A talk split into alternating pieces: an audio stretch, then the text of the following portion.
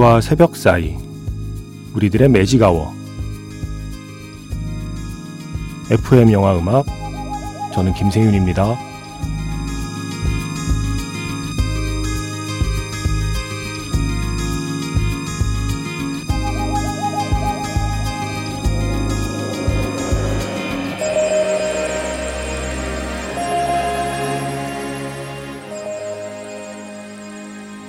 쏙닥쏙닥 영화 이야기 magic hour special F로 함께하는 토요일입니다.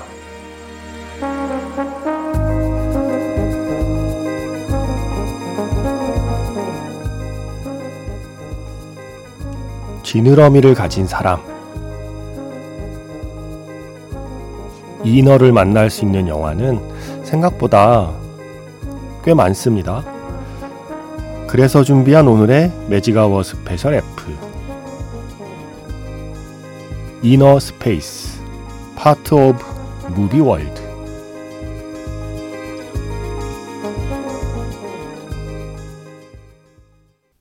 6월 3일 토요일 FM 영화 음악 시작하겠습니다. 저는 김세윤이고요. 오늘 첫 곡은요. 영화 인어공주에서 Part of Your World 할리 베일리의 목소리였습니다. 인어공주는 뭐 여전히 호불호가 갈리고 어, 재밌게 봤다는 사람과 뭐 별로였다는 사람의 목소리가 나뉘고 있죠. 음, 그런데 혹시 그런 느낌 안 드세요? 개봉 전부터 하도 캐스팅 얘기를 많이 듣고 영화를 보니까 영화 볼 때 나도 모르게 자꾸 신경 쓰게 되는 것 같지 않으세요? 그런 논란 그냥 모르고 봤으면 그냥 볼 수 있는 작품 아닐까라는 생각도 저는 했거든요. 어, 그리고 막상 영화를 본 저의 느낌은 캐스팅보다 사실은 시나리오 허점이 더 문제인 것 같다라는 생각을 하게 돼요. 저는 할리 베일리는 막상 영화를 보면 잘 하던데요. 나름 자기 몫을 잘 하고 있던데요. 그런데 캐스팅에서 뭔가 새로운 시도를 한 제작진이 그걸 뒷받침해 줄 만한 시나리오 상의 새로운 시도를 해주지 않으니까 뭔가 이게 이야기하고 캐스팅이 언밸런스한 느낌이 들고 그 책임을 자꾸 배우에게 묻게 되는 그냥 눈에 띄는 게 배우니까 그런 느낌을 저는 가졌습니다. 물론 뭐 저와 생각이 다른 분들도 있겠지만 뭐랄까요 전기차로 디자인을 바꿔놓고서 계속 가솔린 엔진을 탑재한 자동차를 운전하는 느낌이랄까요? 그런데 주유구는 없고 충전구만 달려 있달까요? 예. 저는 계속 그 시나리오에 아쉬움이 남더라고요. 음, 그래서 기대가 컸던 만큼, 그리고 워낙 인기가 있던 원작이었던 만큼, 그만큼 또 아쉬워하는 분들도 있는 것 같고요. 하지만 또 동시에 그냥 이번 실사 영화 인어공주를 인어공주 그 자체로 재밌게 보는 분들도 있고요. 네. 다른 사람 평가에 예, 휘둘리거나 신경 쓰지 마시고요. 그냥 여러분이 좋으면 좋은 거고 아니면 아닌 걸로 생각하시면 될 것 같습니다. 자, 오늘 magic hour special F는요, 음, 인어공주에만 인어가 있는 게 아니다. 알고 보면 우리는 인어를 이미 만나고 있었다. 그래서 준비해 봤습니다. 음, 그냥 제가 제 머릿속에 들어있는 기억을 뒤져서 떠올린 거라서 제가 오늘 미처 떠올리지 못한, 언급하지 못한 영화도 있을 수 있어요. 그러면 바로바로 바로 제보해 주세요. 제목을 이렇게 지어봤어요. 인어 space. 예전에 Innerspace라는 I-N-N-E-R 그 영화가 있었죠. 맥라이언 나오고 데니스 퀘이드 나왔던 정말 재밌는 영화였는데 약간 말 바꿨습니다. Space.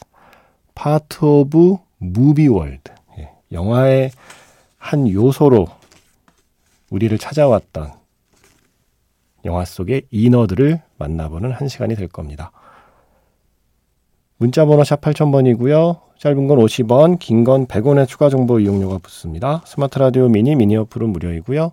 카카오톡 채널 FM 영화 음악으로도 사연과 신청곡 남겨주시면 됩니다.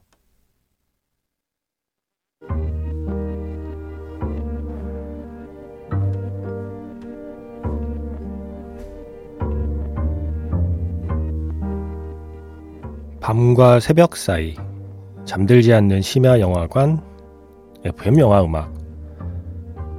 주말은 테마가 있는 영화 음악 playlist magic hour special로 함께 합니다.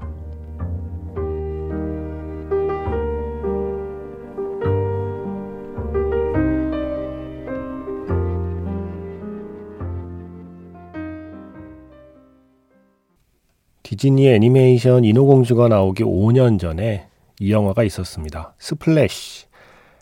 Love Came For Me, 리타 쿨리지의 노래였습니다.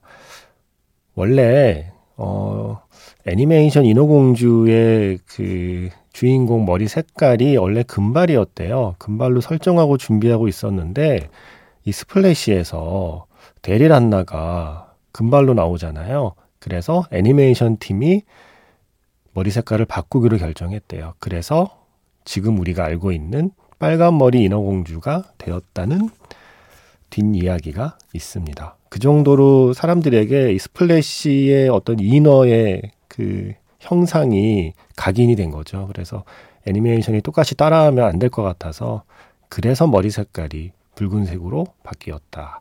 라는 얘기가 있는 Splash. 이게 재밌는 게요. 인터넷에 그 80년대 개봉 당시 포스터 이미지가 있어요. 한번 찾아보세요. 아, 저 예전 이 포스터 문구들 보면 너무 재밌어요. 그때는 Splash 아니었습니다. 스프레시. 네. 전 미국에서 최대의 히트를 한 스프레시. 파도가 실어다 준 사랑의 6일. 즐겁고 charming한 이야기. 와, 어떻게 이런 카피를 쓰지? charming한 이야기. 그리고 안데르센이 아니라 안델센이라고 돼 있네요. 안델센도 놀렐 사랑의 환타지. 예, 놀랄 아닙니다. 놀렐. 그리고 푸른 파도가 손짓할 때 여인은 또 하나의 추억을 꿈꾼다.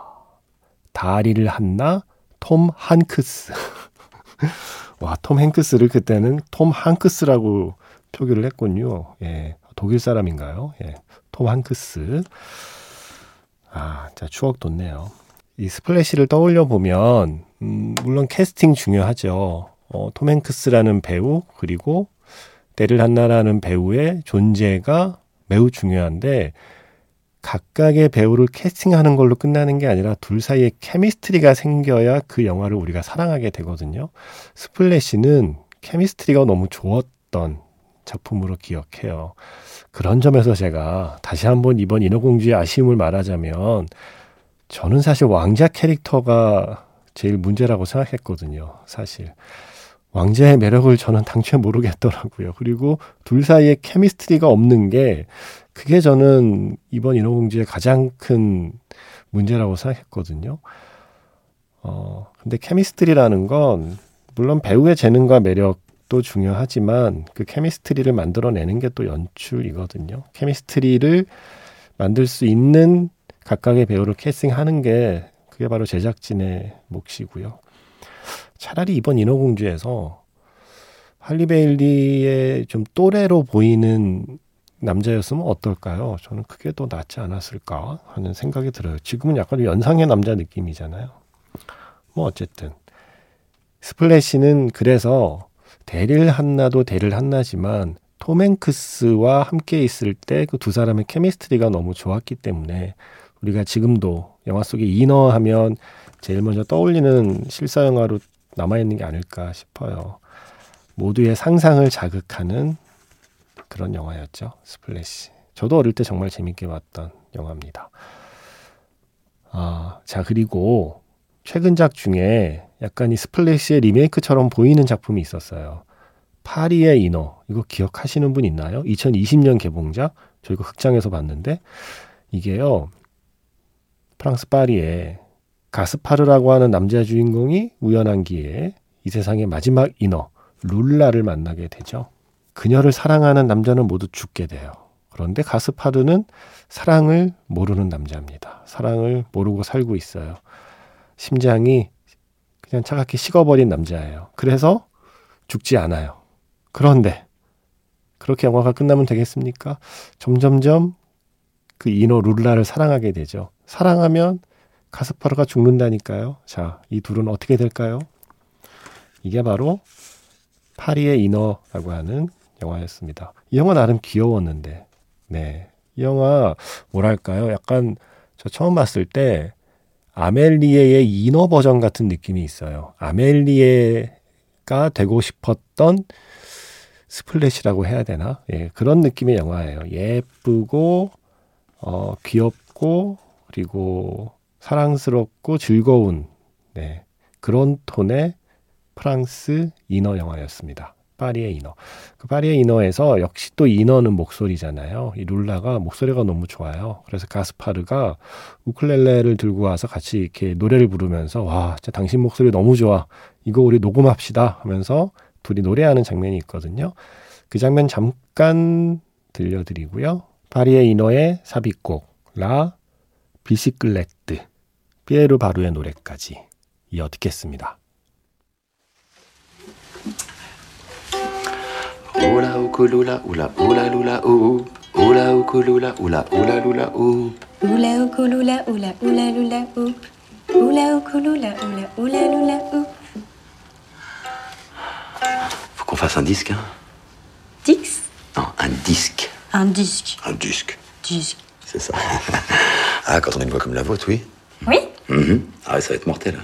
Oh, ma sirène de sable de bain, tonteuse de canard en plastique.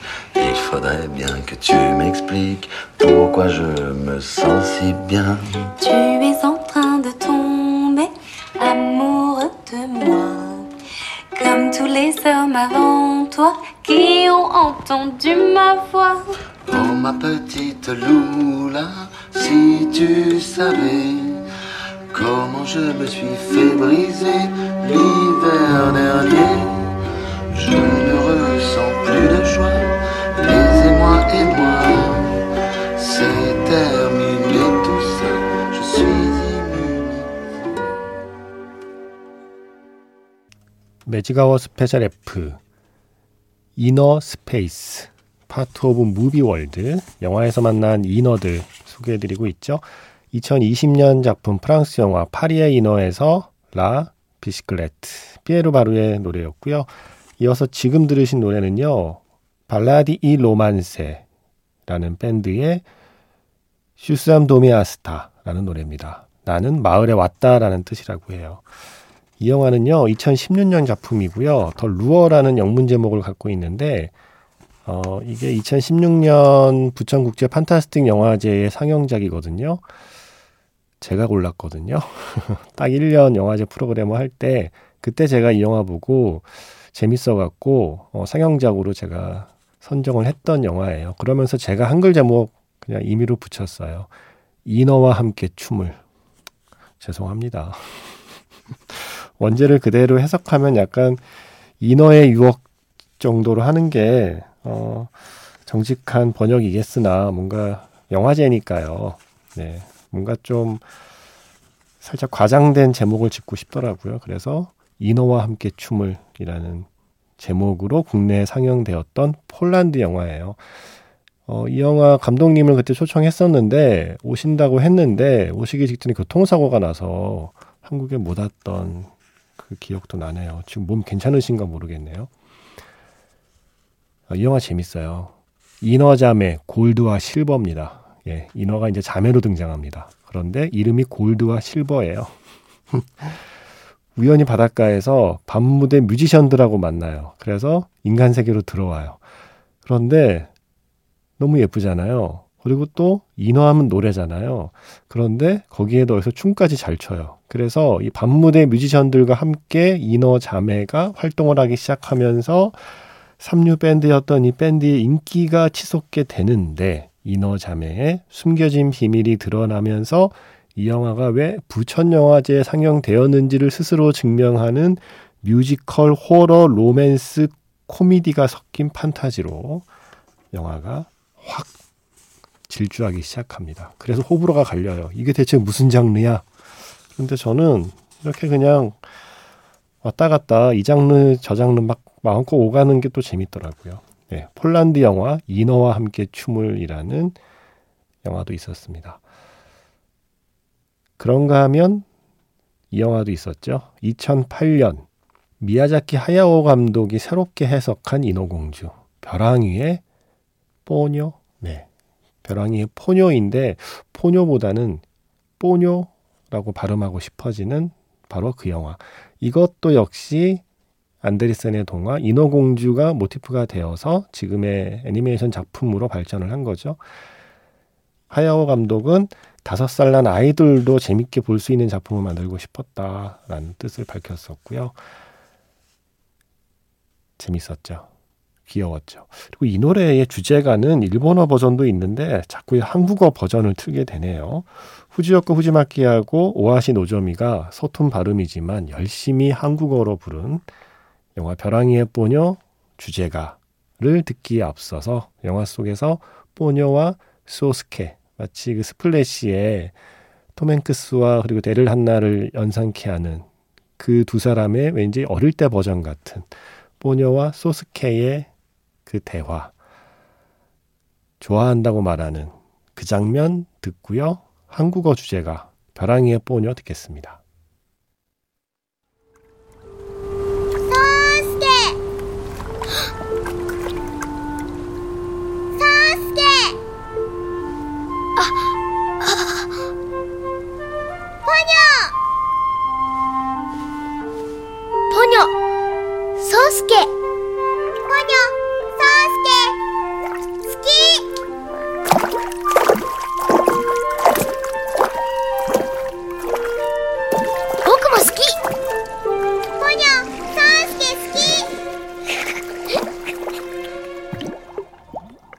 미야자키 하야오 감독의 애니메이션 벼랑 위의 포뇨에서 벼랑 위의 포뇨, 후지오카 후지마키 그리고 오하시 노조미가 함께 부른 한국어 버전 주제가 들려드렸고요.